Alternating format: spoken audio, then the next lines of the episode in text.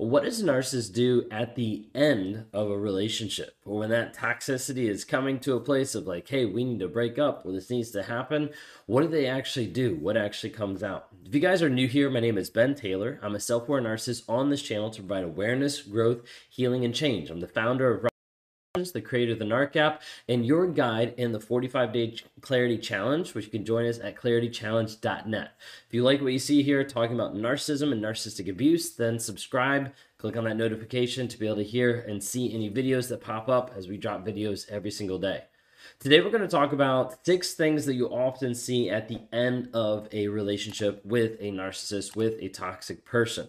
I have a couple other videos of narcissists at the end of the relationship, like specifically like little pieces about it, about how they change and manipulate and diving into that. So feel free to be able to check out some of those. But today, I want to have you see and help prepare you of some of the thoughts of what's going to happen when you're actually going into the end of a relationship with a narcissist, when you're starting into that divorce process, separation, things like that, and what's typically happening as the demise of the relationship comes to fruition.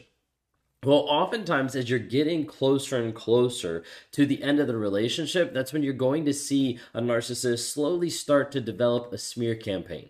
Sometimes you won't see that till the end of the relationship, but sometimes there'll be little things early on of where they're putting in small slights or putting in different things to your friends, to your family, to different neighbors, people around you, and you're like, wait a second, like this doesn't seem to match up to the same loving person that they've communicated to me that they were going to be or that they tried to be. And look, Bumble knows you're exhausted by dating. All the must not take yourself too seriously and 6'1" since that matters. And what do I even say other than hey? Well, that's why they're introducing an all-new Bumble with exciting features to make compatibility easier, starting the chat better, and dating safer. They've changed, so you don't have to. Download the new Bumble now. Oftentimes, that smear campaign is really small. It's the idea of like trying to start that before the relationship has separated to position themselves as the winner or to look good in the place of everything that's happening. This can be small little digs that later down the road, they're like, you see, you remember I told this person about this. And I told you about this was happening with my relationship, to try to position them that they look better than you or to position you to look like the crazy person in the relationship. Ultimately, the main idea of starting to develop this is so that they look good and they look in control of what they're doing. And then you are the one that are spiraling out. Well, we're going to dive into 6 things that you often see at the end of the relationship. Number one is a lot of times narcissists will start to develop flying monkeys. They'll try to find people to get on their side. Sometimes that's with the smear campaign, the small pieces, and sometimes it's just trying to get other people to say, hey, ascribe to my reality, ascribe to what I'm seeing, what I'm projecting, or what I'm putting out there. For me, a lot of times in the work environment, I would normally want to bring people onto my side so that I would make sure that I get them to be able to follow me versus someone else's idea. I'd look at different ideas that have been put out in leadership, and I'd be like, that idea is stupid. Let me bring in my idea, and let me go ahead and talk to all these people to make sure they align with my idea. The goal is, let me make sure that their opinions are pumping me up, and then I get people on my side. In a relationship with a narcissist, typically they're going to your friends, your family, or other people that they have in their life to try to bring them into their reality, saying, hey, this is what's going on. Like, this person's crazy. They're yelling at me. They're like abusing me because of reactive abuse. They're doing all these different things to try to bring people onto their side, their reality of like, oh, this is what's happening. Help me with this. Sometimes this will look in the victim mentality of like, I'm getting abused. Sometimes it'll look in more of the overt aspect of like, hey, this person is awful. Like, can you see how awful they are? And not even go to the victim side, but just be like, this person's awful, and really like shame and smear a lot of people in that aspect. So a lot of times, number one is develop flying monkeys. Number two is when you're in a relationship with a narcissist, especially in a marriage and you're getting ready to go into a divorce or a separation, stuff like that. A lot of times what we'll see is people that start to go into blowing or hoarding money. So like trying to hide it, Like all of a sudden there's money that starts to disappear from different accounts that you're not sure where they're going or what it's going towards.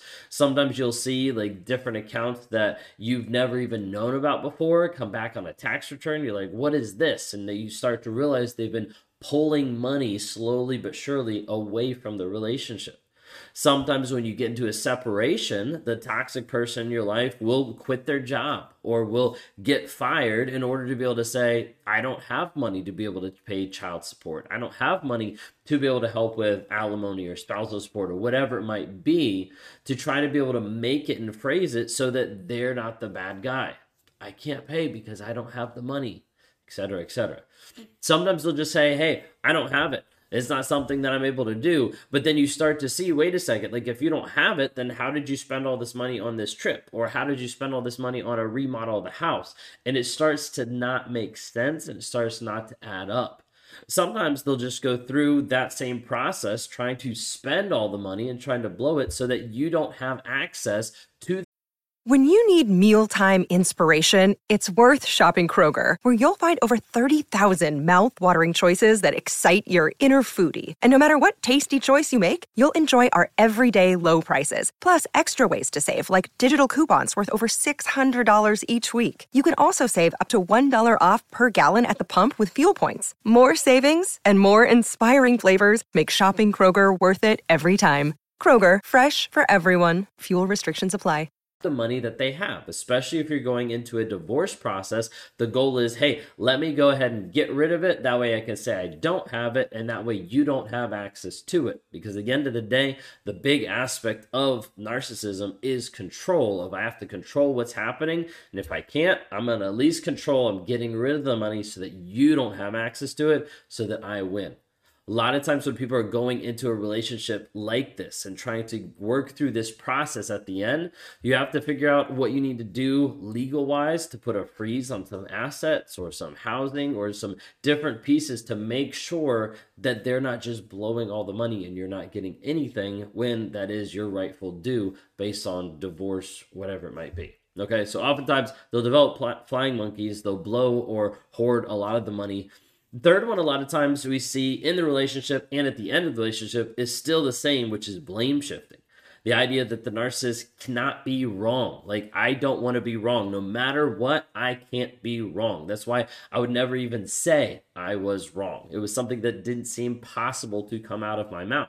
I had to be the victim. It was always all your fault, not my fault. It was always your fault. So at the end of the relationship, that just keeps ramping up. Is even like the relationship, its demise is your fault. It has nothing to do with me. Yes, I cheated on you, but that was because of you. You know, yes, I lied to you, but that was because of you. It's always turning around and putting it back on you, making it seem like it is your fault no matter what. The end of the day, the blame has to sit on you, cannot sit on the narcissist. This is why a lot of times you'll have a narcissist that'll say, hey, this is your fault. And then they take it and they package it up in a different aspect. And they're like, okay, maybe it's not just your fault. Maybe it's our fault. You know, maybe it's something that, you know, maybe it's not just me. Maybe it's not just you. Maybe it's us together. That has never changed the actual thought process of the blame is still all going on you. So develop flying monkeys. They'll either blow or they'll hoard the money or they'll blame shift.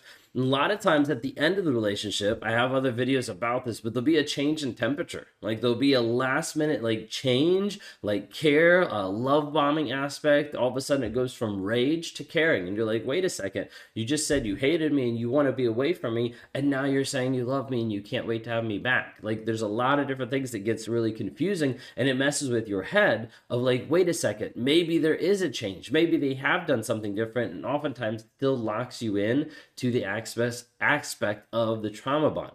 At this time, they'll do anything to save the relationship in order to look good.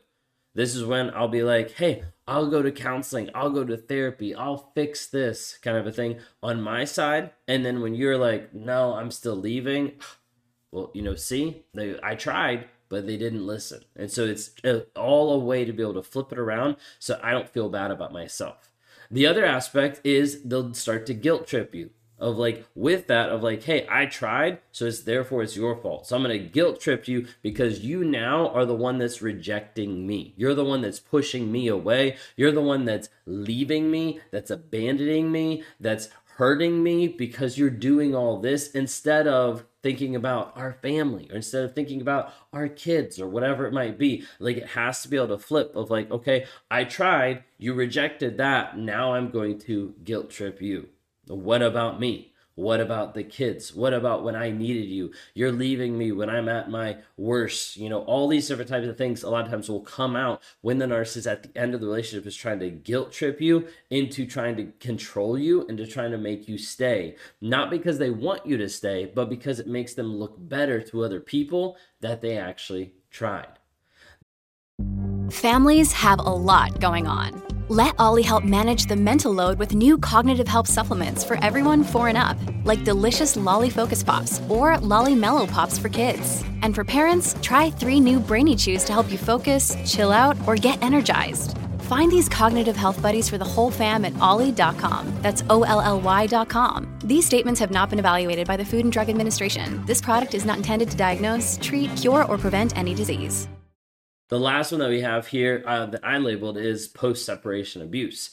Now, this could be after the divorce, or this could just be during the separation period as the relationship is finishing, ending, and then divorce papers, all this kind of stuff. The post-separation abuse is still an aspect of trying to make sure that they get what they want, out of you, and that they get you out of the court system. Like, let's go to mediation instead of actually, you know, dealing with the court system. They'll get you to a place where you're vulnerable. They'll get you trying to do anything they can to make you react and to still control you. The thing is, a lot of times they're going to continue to bring things up to you to either control you or to distract you from the actual things that are happening.